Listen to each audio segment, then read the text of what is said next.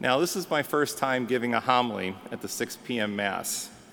So, many of you may know me and my family, but for those who don't, I am Deacon Dave Engasser.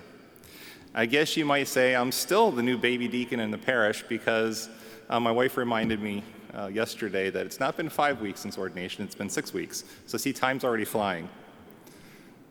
So, for over 33 years, you've been mine and my family's spiritual family. And you've prayed with us and you've prayed for us over all these years.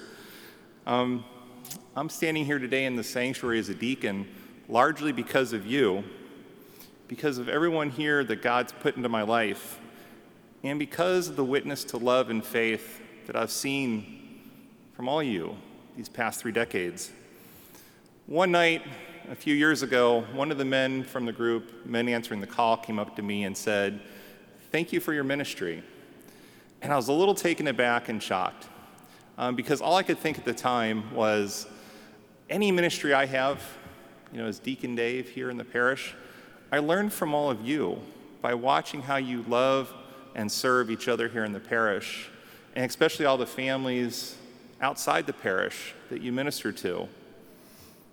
So I'd like just to take this moment to say thank you.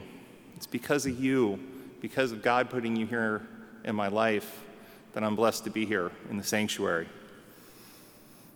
The fruits of good stewardship are about what these readings are tonight. The gospel acclamation reminds us whoever remains in me bears much fruit. Now, we're in the last weeks of the liturgical season, and all the readings point to last things. Last week, we listened to the parable of the uh, young virgins, five of whom made it into the wedding feast, and five of whom didn't uh, because of their lack of preparedness. And we just now heard the parable of the three stewards, two of whom were rewarded for making good use of the talents that their master had given them, and one who is cast into outer darkness for failing to do so. And not to steal any thunder, but next week we're going to hear the parable of the sheep and the goats, where God separates the nations out based on their service to God and to neighbor. Now, I remember hearing these growing up and being somewhat frightened about the prospect of not living up to uh, God's standards. And these parables seem to paint a picture of God that just doesn't seem to match up with the one who sent his only begotten Son into the world to save it. So it made me think maybe this is the wrong way to think about these scriptures. How many of you remember growing up and going on summer trips with the family? Yeah, there's a bunch of you out there.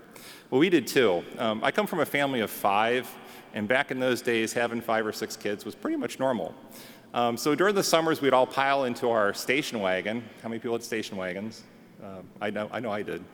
So we'd all pile in the station wagon, roll down the windows, we'd all cram in there, and we'd head off to the park to be with family. And about halfway into the trip, you know, we'd start bickering and fighting with each other and causing all kinds of commotion. And eventually, mom or dad would say, Will you kids be quiet? Otherwise, we're going to put you on the roof of the car and make you ride the rest of the way there. Now, how many parents would really do that? And we know they weren't serious, but they were trying to get across the point. It's like, one, we've kind of taken as much noise as we can stand. And two, if you guys don't settle down, you're going to really miss out on being together in a loving way as family. So we would, we'd settle down and get there. And I'm wondering, maybe that's what these parables, these three weeks, are trying to tell us. That maybe they're God's merciful way of getting our attention so we don't miss out on living a life of love with Him, with our neighbor. Think about today's gospel reading. The stewards were given talents to manage. Now, to our modern ears, what do we think of when we hear the word talent? All the gifts and abilities that God's given us to use for His service, right? Well, did a little digging, and according to a lot of biblical scholars, talents were actually a, a unit of measure, measuring weight. And what they represented was a talent, when measured out in gold, could be equivalent to 15 or 20 years of income. So if you think about the five talents given to that first steward, that's 100 years of income. And then for the second steward, 40 years. That's like an entire generation right there. and the third steward 20 years, each according to their ability. These sums were so immense that they would have shocked the crowds when they heard them. I mean, imagine your boss coming in saying, "Hey, uh, Dave or Jane or Joe, here's 100 years of your salary. Go out and you know start a business with it." We'd be shocked. Well, the crowds then were too. And I think what Jesus is trying to get across was that he's talking about something that was worth an unimaginable amount. Maybe he was talking about the good news of salvation that he'd come to share with us. If talents do represent the good news, then the master's response to the third steward kind of makes sense. Because if the master had given each of us a measure of understanding of the gospel of salvation in our own lives and according to our own abilities, then it makes sense that we'd go out into the world and share it, right? That makes the third steward's response so amazing. If we've been given the good news of salvation to share, then our natural response, his natural response, should have been to go share it with others so that God's kingdom could grow. But what did the third steward say to his master when he had to give an account of the talents that he had been given? He said, I knew you were a hard man, reaping where you did not sow, so I buried the talent that you'd given me. Unlike the other two stewards, he didn't seem to know his master's heart. Instead of seeing his master's heart of one of generosity, he saw it as one of hardness and selfish gain. When he did begin to realize that that's not who his master was, it was too late because he'd already returned to settle accounts with the stewards. I think that helps explain why the third steward was thrown out into the outer darkness. Think about it for a little bit. How difficult would it be to be with someone whose heart you don't even know?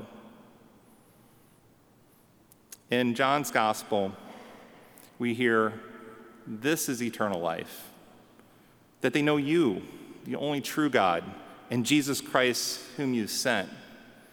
You see, our faith isn't knowing about God so much as it is about knowing God here, right?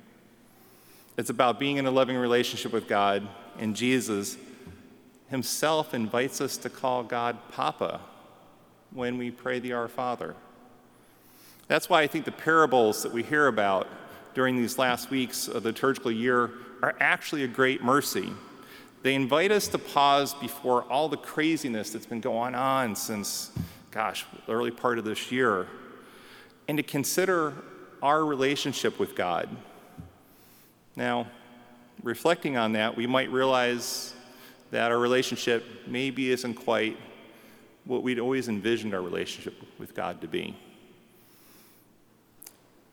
They kind of question, make us question how well we've managed the, the talent, you know, the good news that God's given us in our lives with other people. If that sounds even a little bit like you, maybe sometimes how you might feel, I invite you to look behind the altar at the cross and look at Jesus. His arms are open wide. He's inviting us to lay at his feet anything that separates us from him.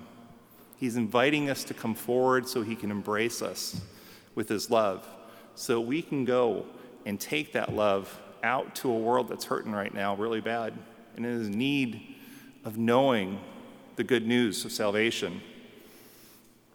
So, during these final weeks of the liturgical year, let's take this opportunity to reflect individually on our relationship with God and to renew our commitment to Him of being good stewards of the talents that He's given us, to share with each other that good news of the gospel of salvation, the good news of God's heart, which desires to be in intimate communion with every single person that He's created.